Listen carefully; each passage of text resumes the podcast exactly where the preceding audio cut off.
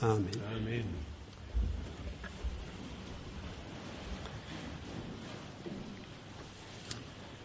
As I read through Psalm 3, I couldn't help but reflect that there would be no enemy more painful than your own child. I imagine that the babe that you raised and nurtured, the child that you played with and, and you bandaged, the youth who cleaned out your pantry and your wallet, turning against you and treating you as an enemy would be one of the most painful experiences to bear. How does a relationship turn from love to hate? How is it that a child who owes you their very life would despise your life?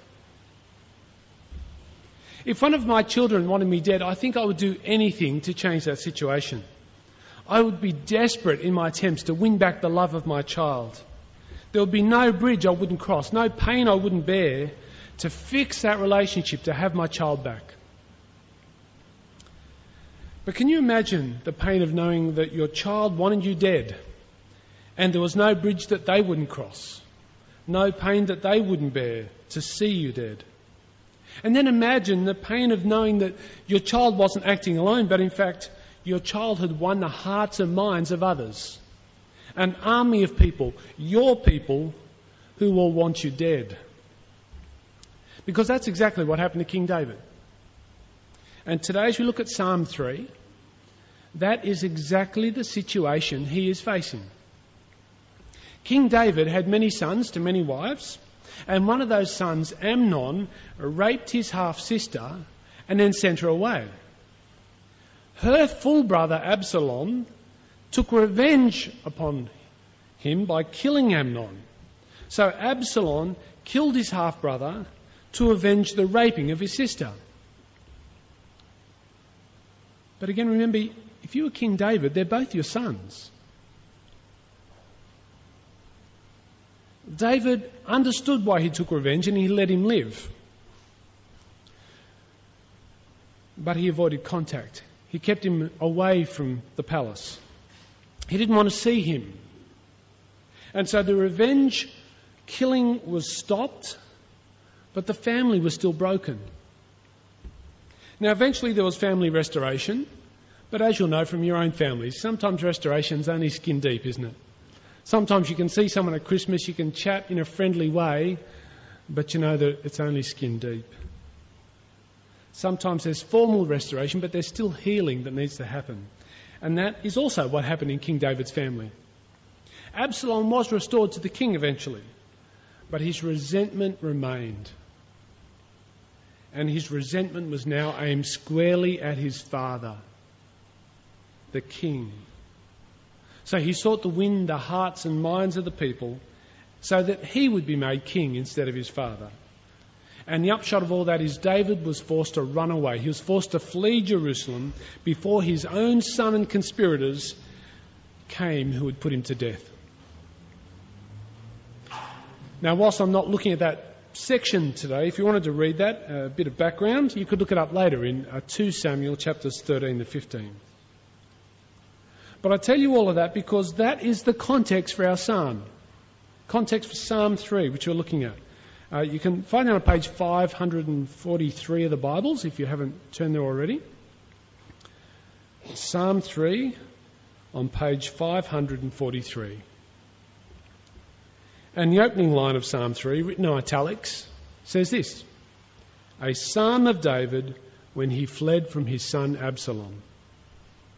And there's our context. King David running away out of Jerusalem, leaving his throne before his son who wanted to kill him to take his throne. His own son wanted to kill him and take his throne. I bet that puts our family struggles in perspective, doesn't it? And the first thing David notes in this psalm is how many are the enemies of the king. That's my first point. How many are the enemies of the king? L- listen to this in verse 1. Lord, how many are my foes? How many rise up against me? Many are saying of me, God will not deliver him. Many foes, many rising up, many saying, God will not deliver him. Many, many, many. Absalom had won the hearts of the people. The people wanted David dead. The people wanted Absalom king. The king's own people were now his enemies, and they were saying that not even God's going to deliver him. I want you to feel the force of that. Can you imagine that? Your own people rising up against you. All the time knowing your son wants to take your life. It, it's not a foreign power rising up. It's not a foreign army. It's his own family rising up against God's chosen king. It is the people in rebellion against their king and against their God. Now, the thing about rebellion, I guess, and politics, it's all about numbers, isn't it? If you've got the numbers, you can topple governments and kingdoms. And it looks like Absalom has the numbers. He's won friends, he's, he's influenced people. The kingdom is now his. He's moved into the palace, he controls the army. And David and the men with him are on the run. The numbers are against David. Now, having four kids means I, I kind of get that sometimes. The numbers are against me at home. Sometimes the kids all agree together. They all want to go to hangdog. And they present a united front. But as a parent, there's that awesome moment, that awesome power. Numbers don't matter. The moment when you yield that awesome power of no. No can crush any rebellion, can end any plans, at least while they're young.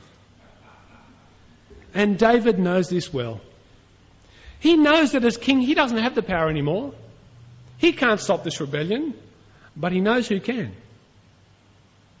And that's my second point. David knows how great is the God who answers the prayers of his king. How great is the God who answers the prayers of the king?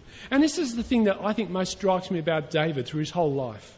In the midst of his most desperate battles, in the midst of his own sin, he never seems to lose that perspective on who God is and what God can do. And so we read in verses 3 to 4 But you, Lord, are a shield around me, my glory, the one who lifts my head high. I call out to the Lord, and he answers me from his holy mountain. God has the power of no. If God says no to this rebellion, then it's finished. And at that moment, on the run, a desperate man with few friends, many foes, he calls on God. He knows that God has been his shield and protector. He knows that God is the one who lifts up his head. And he knows that it is the Lord who rules from his holy mountain. And that is what Absalom failed to realize. See, Absalom, he thought the palace was the seat of power. He thought if he had control of the throne, he ruled in Jerusalem. He thought if he won the hearts of the people and took the palace, he would be the undisputed ruler. But he forgot the temple on God's holy mountain and the God who dwelt there. You see, David still had an inside man. And I'm not talking about his friend and advisor Hushai. David called on the great God who answers the prayers of the king. And he did that with confidence that God would once again answer his prayers. And listen to what he says in verses 5 to 6. I lie down and sleep. I wake again because the Lord sustains me. I will not fear, though tens of thousands assail me on every side. One of my difficulties is I'm, a, I'm just a poor sleeper. I wake up in the early hours of the morning and my next sleep cycle doesn't kick in till 6 a.m. I can be kept awake by heat, by kids waking up, or just sleeping on my own arm. So if I'd been chased out of Jerusalem by my son who was wanting to kill me, I wouldn't be sleeping. But David tells us here he can lay down and sleep. He doesn't fear, though there are tens of thousands against him. Now, I don't want you to imagine there that David is naive. He, he, he knows what's going on. He fled Jerusalem. He took the wisest course of action in running away. And yet he knows, even on the run, it is the Lord who is his shield and the Lord who will sustain him. He was wise enough to run away and he was faithful enough to pray. But I want to say that David can do those things because he is God's chosen king. He is the Messiah. This is not some sort of guarantee to you that if ever you're in trouble and you pray, everything will work out fine. It was the king of Israel who was being hunted by his enemies, his own people. But he also knows that he has very specific promises of God on his side.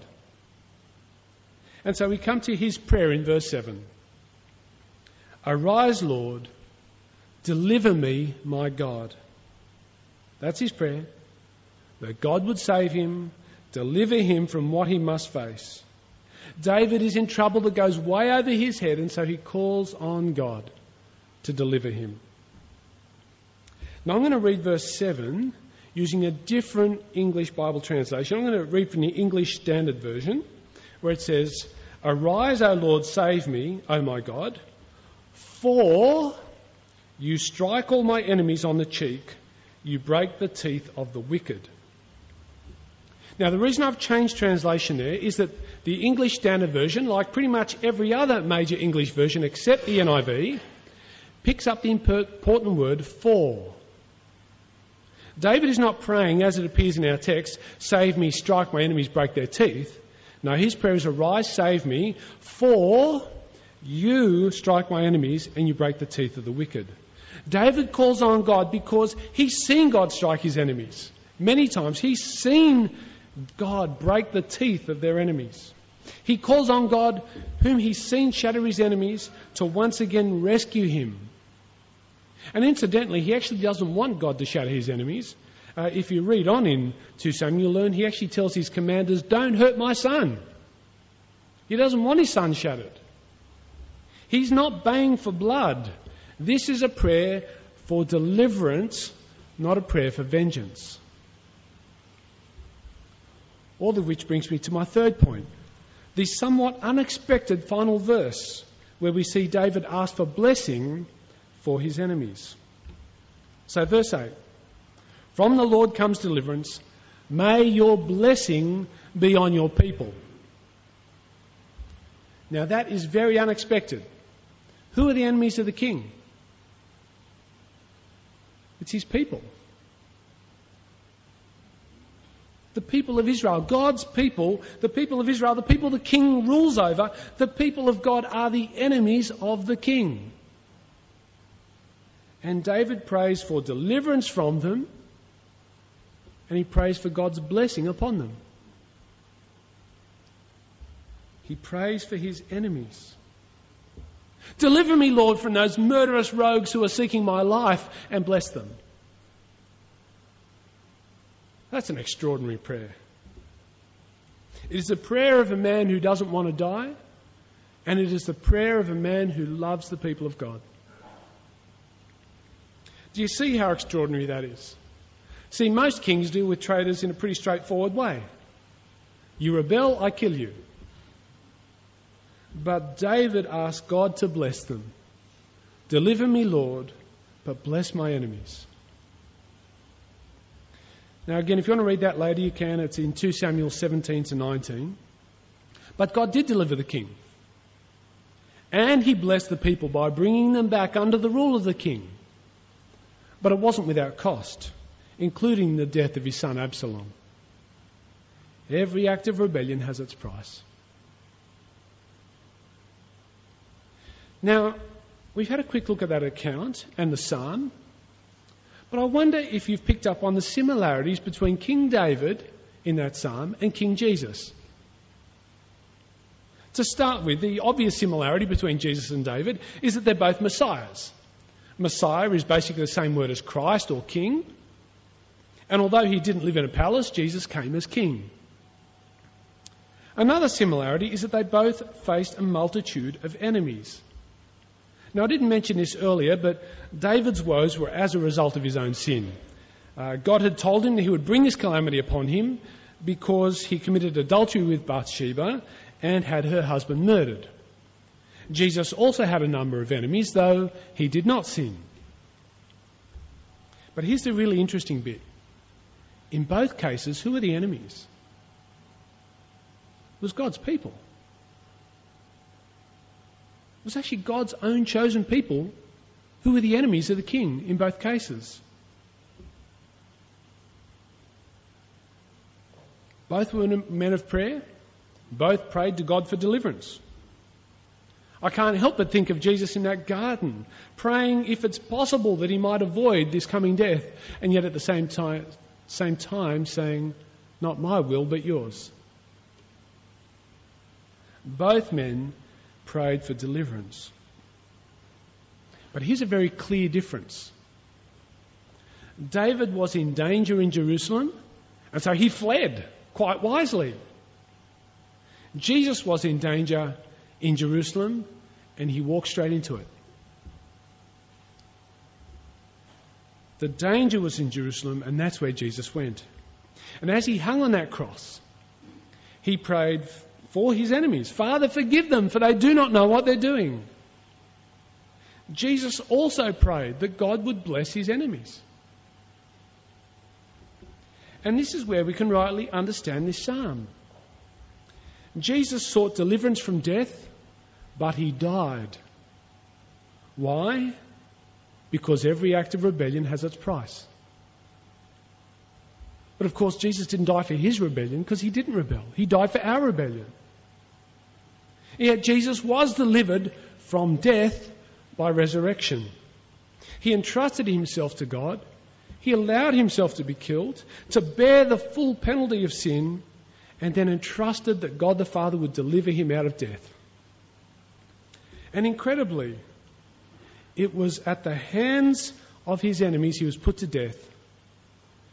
And by that same death, the blessings flowed to those enemies.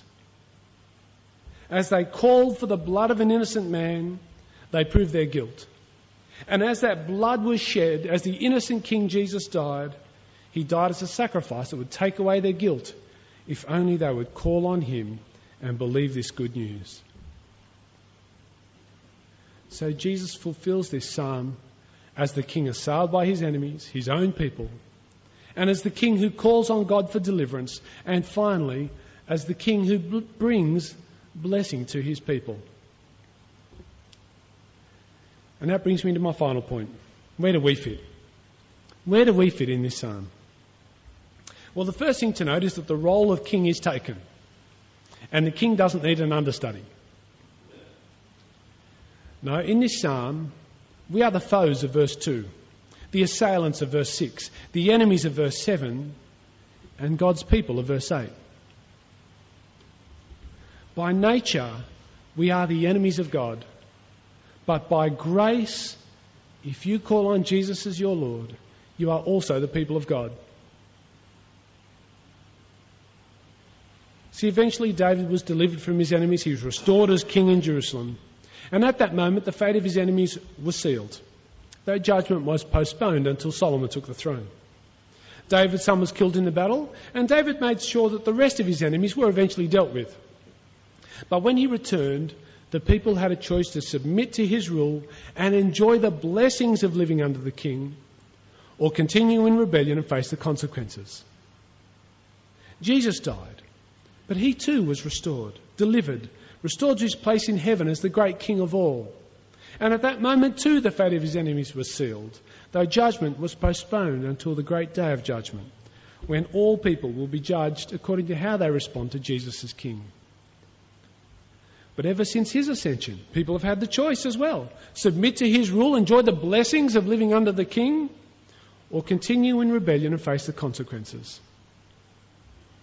And that's the question you need to work out as you think, how does verse 8 apply to me? The only option that isn't left to you is friend of God. All of us are guilty of sinning against God. All of us have made ourselves his enemies by our sin. But someone might object. Someone might say, hang on, our sins, if you can call them out, uh, they're so small, so insignificant. I hope I never forget the day I made Vanessa cry. I can't remember what I said exactly. I was just niggling and poking and teasing. I didn't mean anything by it. I was just teasing in that awful way that comes so naturally to us Australians. Meaning no harm, but causing terrible harm. And then she cried. And we do that to God. We ignore Him here. We make fun of Him here. We judge His words. I like what he says about love, but I'm not sure he's right about homosexuality. Or I like what he says about law, but I don't like what he says about grace. And I know it doesn't sound very macho, but God's response is grief.